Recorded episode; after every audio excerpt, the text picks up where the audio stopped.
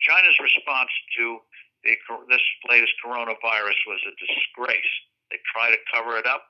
They, in effect, uh, to be blunt, killed the doctors who were uh, trying to uh, bring it to uh, the attention of the authorities and to the world. And uh, they they they tried to just wash their hands of it and pretend it didn't happen. And they have uh, talk about chutzpah to blame us for this uh, just is uh, too much. You're listening to Code Red with Secure America Now, the largest national security grassroots army.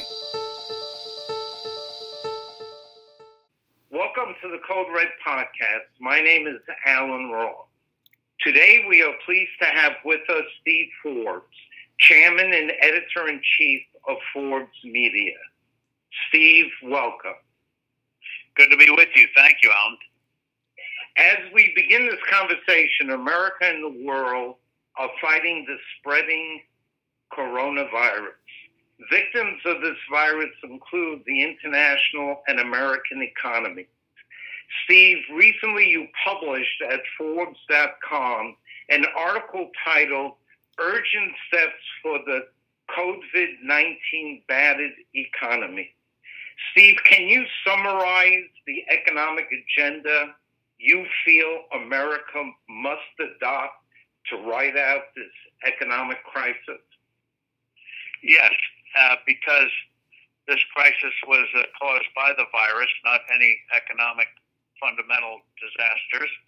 And so, what must be done immediately, since businesses are being shut down, millions of people are being laid off, is to get necessary liquidity, cash, to individuals and to businesses that were once doing fine but now have no income and will go down unless that relief is provided. On the business side, that means the Federal Reserve uh, making loans with a facility that they can set up and are setting up, but uh, they must be vigorously expanding it to any company, uh, large company, medium sized company, that is, was solvent before the crisis and uh, now faces a disaster because they no longer have income. They're forced to shut down uh, the necessary loans at an above market interest rate to ride out the storm. And uh, the sooner they do that, the better. These companies need money now, and for smaller businesses, the Federal Reserve should tell bank regulators to back off and, in fact, urge banks, again, with small businesses, small uh, customers who were otherwise solvent to get them emergency loans to ride out the crisis. And on the individual side, I think the administration is going in the right direction by proposing uh, sending out checks to people. They want to do it in two steps, April and May. Uh, they're working out the numbers now. That's good. Uh, that gives people uh, wherewithal to pay bills like mortgages but they also should do a payroll tax holiday. You know, we all pay what they call FICA taxes, Social Security, Medicare, and it comes to an overall tax of a little over 15%. They should suspend that to the end of the year. That does two things. One, it gives people immediately more income, and it also increases cash flow for businesses, and it also reduces the cost of labor for business. Uh, let's say you're paying somebody forty thousand dollars a year, you're paying about three thousand dollars if you're an employer in FICA tax. Uh, suddenly, uh, uh, you don't have to pay that three thousand, so uh, the effective cost of your uh, worker goes down by three thousand dollars. So uh, those simple, immediate, direct steps, not cheap, but uh, this virus crisis is costing the economy. They're going to cost the economy over one and a half trillion dollars when you have a crisis like this, oftentimes political pressures get elected officials to do stupid things. Yes. uh, as you're looking at, uh, we're watching this in real time.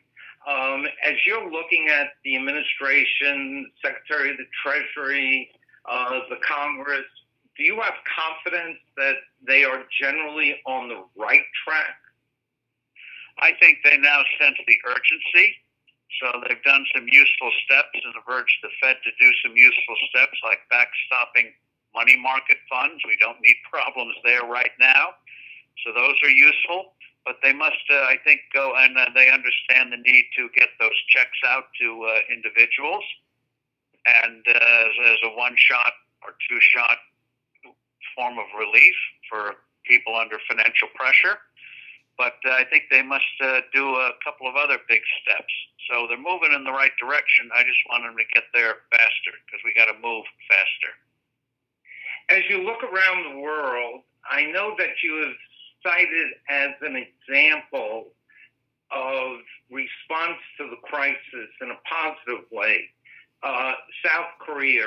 Can you talk a bit about what has South Korea done that we should emulate?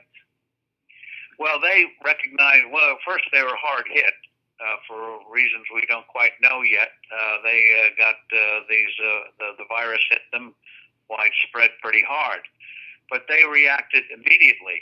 They uh, testing right away, and so even though they were hard hit, uh, looks like they've uh, got their arms around it. By contrast, uh, the U.S. was very slow in recognizing what was happening.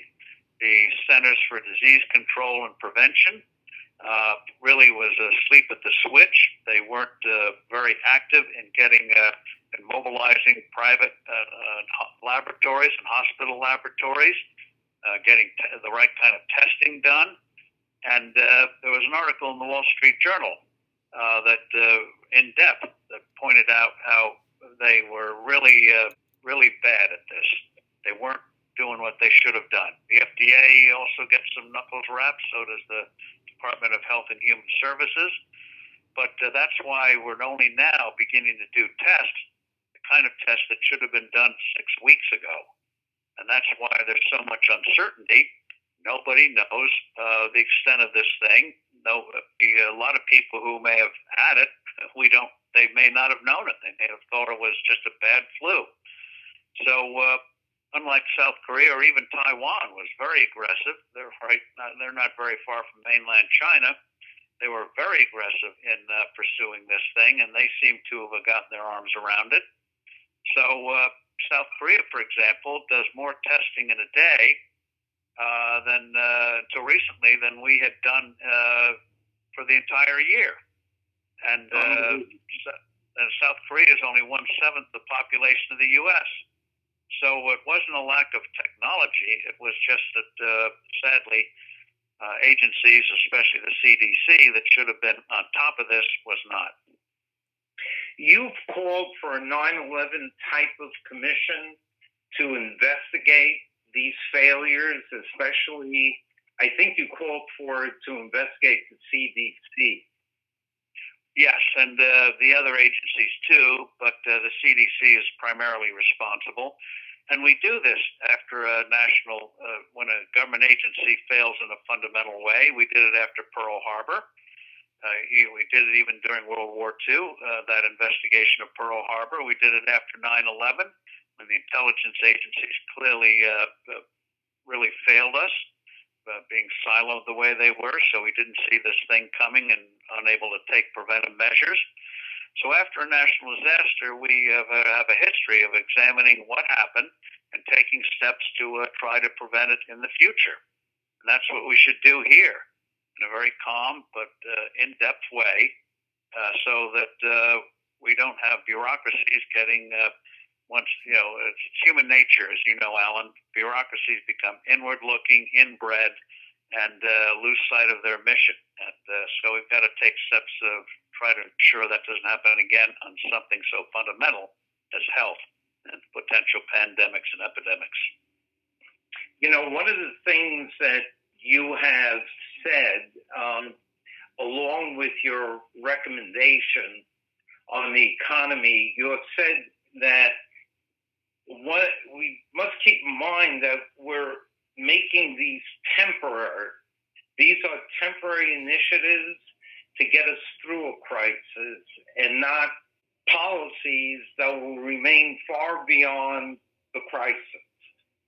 That is so important because in a crisis like this, there's the temptation of some who have agendas to put in stuff that uh, should be debated uh, in a more uh, proper atmosphere. For example, we'll see if Congress undoes it, but they just passed a provision of mandated leave for small companies that is going to, uh, if they're not already out of business, will drive them out of business. They just can't afford it. And the people in Congress say, well, that's all right because in a year you can file for a tax refund. Well, they're not going to be around in a year. So uh, I hope they uh, stop that kind of stuff and just focus immediately. That's why I like those checks. It's one time, and it's not monthly. It's one or two times, and that's it.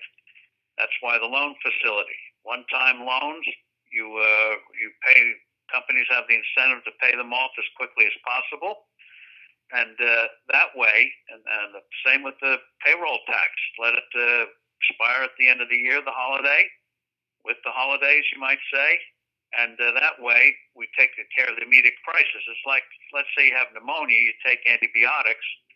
Don't keep taking antibiotics when the pneumonia is over. So that's what we want to do here: apply cures, and then uh, when the crisis is passed, we uh, pick up, uh, pick up, and um, try to move forward.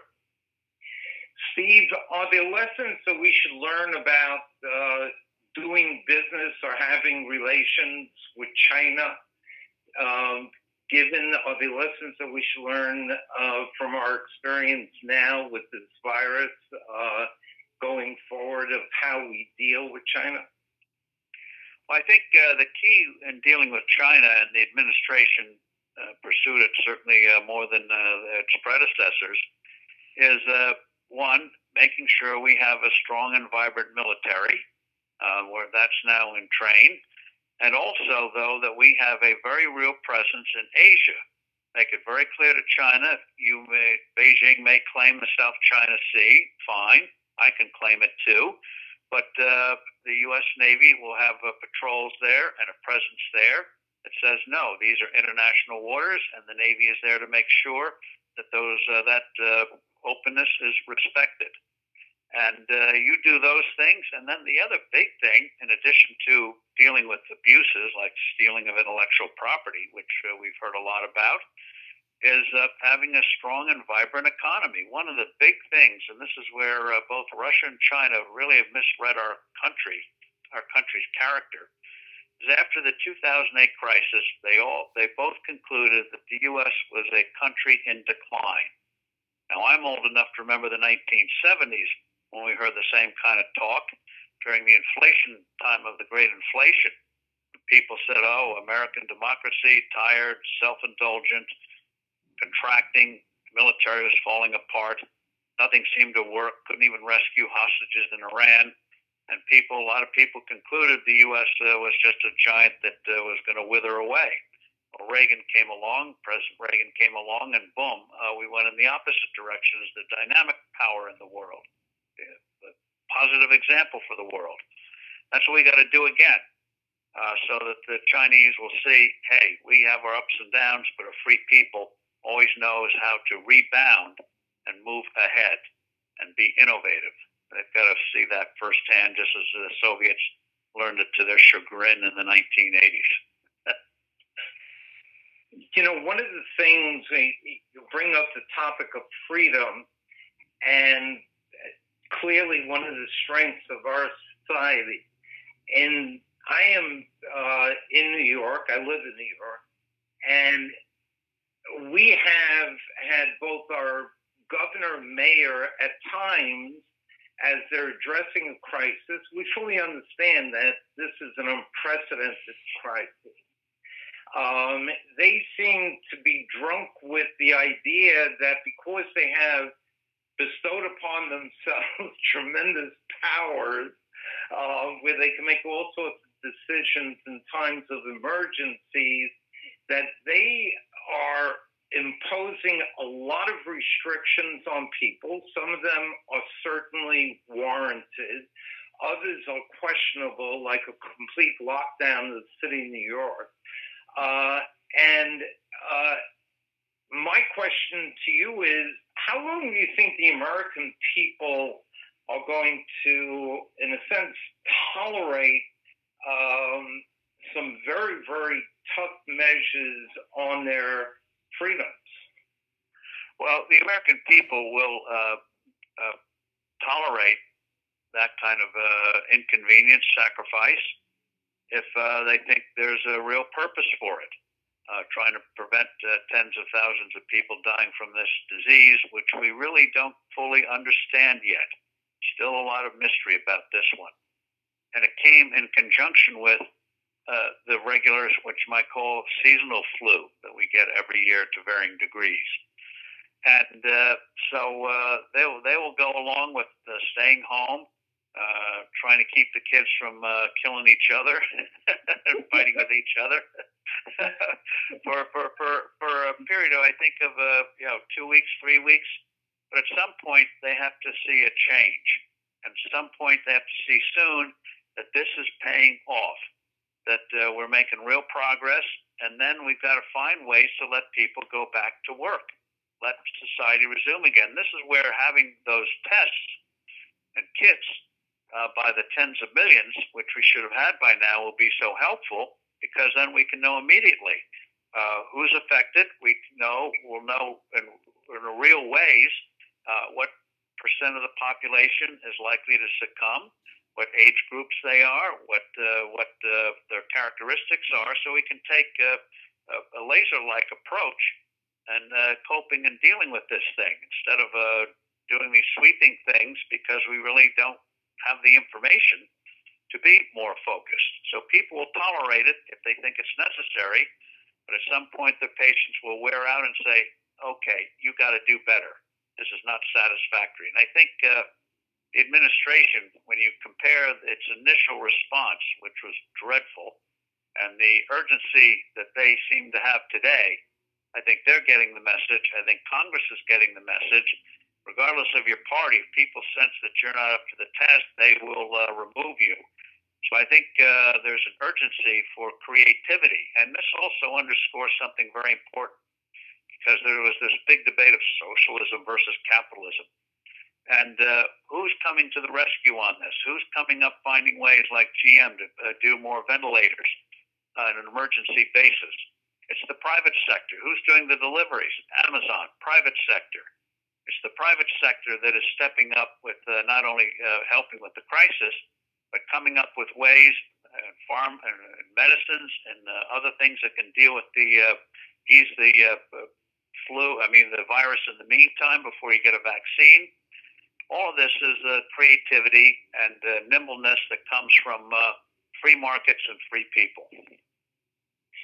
You know, we have read and we have heard a great deal about how hard hit Italy is by this virus, and that the response of the Italian government and just the society in general has been one of getting overwhelmed by the spread of this disease.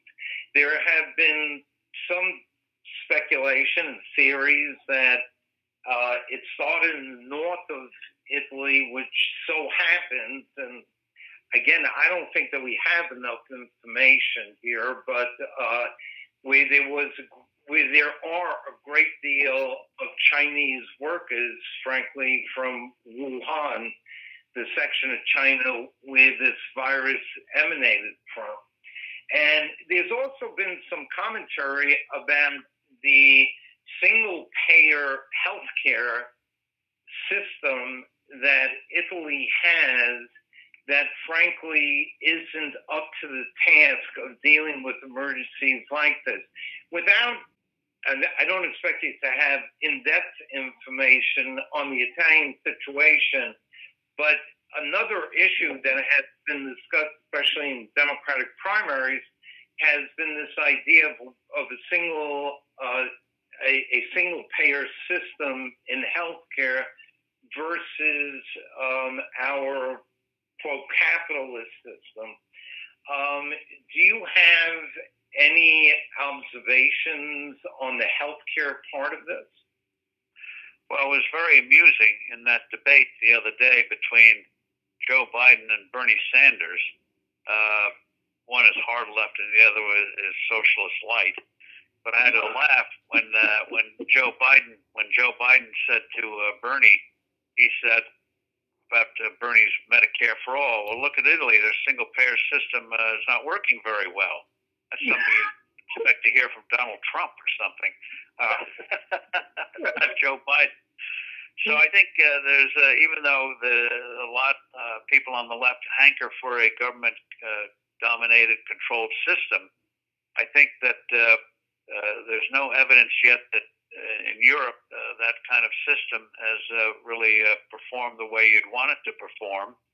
Italy was one of the worst. Britain is one of the uh, worst, and uh, even in ones that do well, like Germany and France, they're they're they're still hard hit. And uh, again, you want a kind of in healthcare, you want uh, genuine free markets with effective safety nets, just like we have with agriculture. You know, we don't have governments running the government running the farms in this country. Otherwise, we uh, we'd have no more obesity. We'd all be starving. Uh, you know, Russia and China tried government-run agriculture, but uh, government is involved in agriculture more than I would like. But nonetheless, it's still in the hands of uh, farmers. And uh, so uh, people have problems. So we have a lot of innovation going on there, a lot of high tech. We've had conferences on this, big stuff happening there. But the bottom line is uh, pro- American uh, productivity, entrepreneurship is at uh, warp speed. And yet we still have safety nets that people can't get the food, you know, whether it's uh, food stamps or private initiatives like food banks. So uh, why in the world can't we do that in healthcare? Have a real free enterprise, real patient control. Uh, we we have some, but not enough. And the proof of that, by the way, is uh, you know those robes they give you at a clinic or ho- or, or uh, hospital. You know that look like they've been washed in your grandmother's day, and uh, that uh, you can't figure out how to put on. And if you can, they're embarrassing. I mean, you know, no spa would give you something like that. So uh, we, we get real patient control, real free markets, and effective safety nets. I think we'll have a system not like the one we have now, and certainly not like what you see in the rest of the world, most of the rest of the world, but one that in the future will be even more able to respond quickly to uh, this kind of a, a pandemic. I just uh, I'd like to wrap up um, by asking you we have, um, because of our open world in the sense of a great deal of traveling, people moving more so than they ever have before around the world, um, because of the ability to do so in terms of technology. Uh, are we going? Are we experiencing a new norm?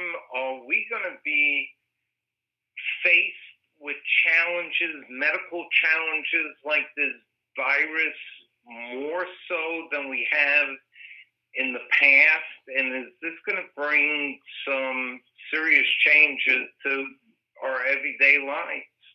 I know that's a speculative type of question, but um, well, I think uh, the uh, what we should take heart from is not that uh, we have things uh, unpleasantly happening in the world, but one recognize that uh, looking at the disease front, you might say, uh, the world has long experienced uh, diseases going from one part of the world to another at a very rapid speed and uh, with uh, ugly consequences. Uh, take the bubonic plague back in 1347, uh, came out of Asia, got uh, landed with a ship in Marseille.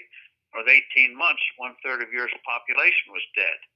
Uh, we're all learning again about the uh, influenza of 1918, 1919 that took uh, 50 million people around the world, including over 500,000 in the U.S., because that thing spread rapidly throughout the country. So we've had these things before. Uh, and uh, even when the Europeans came to the New World, uh, smallpox brought smallpox from Europe, devastating to the native populations and uh, the native populations, I guess, got a bit of revenge by uh, apparently uh, sending syphilis back to uh, Europe. But uh, the, the, the, these things do happen. But I think uh, the, what we should take uh, real encouragement from is is we now have the means to detect these things when they start very quickly. And this is where China is going to get its knuckles rapped, and I hope we do it in international forums because we'll find a very sympathetic audience. China's response to the, this latest coronavirus was a disgrace. They try to cover it up. They, in effect, uh, to be blunt, killed the doctors who were uh, trying to uh, bring it to uh, the attention of the authorities and to the world. And uh, they they they tried to just wash their hands of it and pretend it didn't happen and they have uh, talk about chutzpah to blame us for this uh, just as uh, too much. And uh, so uh, we have the means to uh, prevent these things from getting out of hand, as happened in the past. But it does mean that if you want to become part of the global economy, as China does, by golly, you've got to learn to play by the rules. And if you don't, there should be very real consequences. Well, Steve Forbes, I want to thank you for an extremely informative uh, conversation about our current situation, especially on the economic front. And I want to invite you back to one of our podcasts anytime you want to share your thoughts with an audience. Terrific, Alan. Really appreciate it. And uh, thank you and congratulations on the great work you're doing and spreading the good word around. Excellent. Well, we're going to spread your word around far and wide, guaranteed. Thank you very much, Steve. Thank you. Stay well. Bye bye. You too. Thanks. Thanks for listening to the Code Red Podcast. Be sure to click subscribe to stay up to date and be the first to hear about our future podcast. You can also find and subscribe to the Code Red Podcast on Podbean, Spotify, Google Play, and YouTube.